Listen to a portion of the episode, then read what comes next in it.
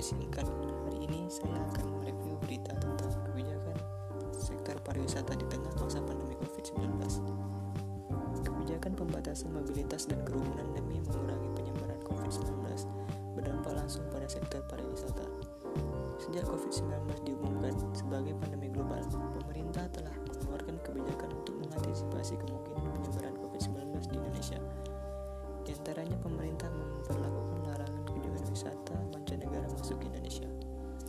sehingga terjadi penurunan secara drastis perjalanan turis mancanegara ke Indonesia.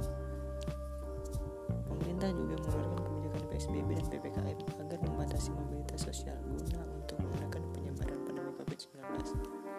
Pemerintah melalui Kementerian Pariwisata dan Ekonomi Kreatif atau Kemenparekraf telah menetapkan langkah-langkah strategis di masa PPKM darurat COVID-19.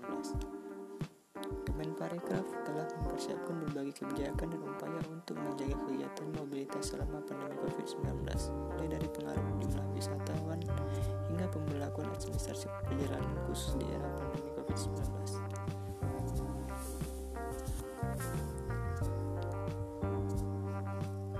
Kesesuaian untuk wisatawan yang akan melakukan perjalanan sebaiknya sudah memiliki beberapa persyaratan administrasi seperti sertifikat vaksin, aplikasi EHC, aplikasi pelindungi, dan memperhatikan CHSE.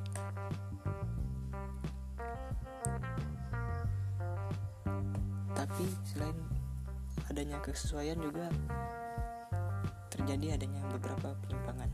Di antaranya kebijakan yang dikeluarkan Kementerian Pariwisata dan Ekonomi Kreatif atau Kemenparekraf sektor pariwisata selama pandemi COVID-19 ini masih minim, terutama dalam proses penyampaian sosialisasinya kepada publik.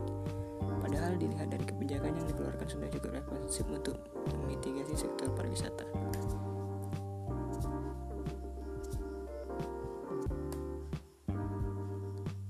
Dan juga keamanan dari data sertifikat vaksin peduli lindungi harus diperketat karena sempat terjadi kebocoran data vaksinasi.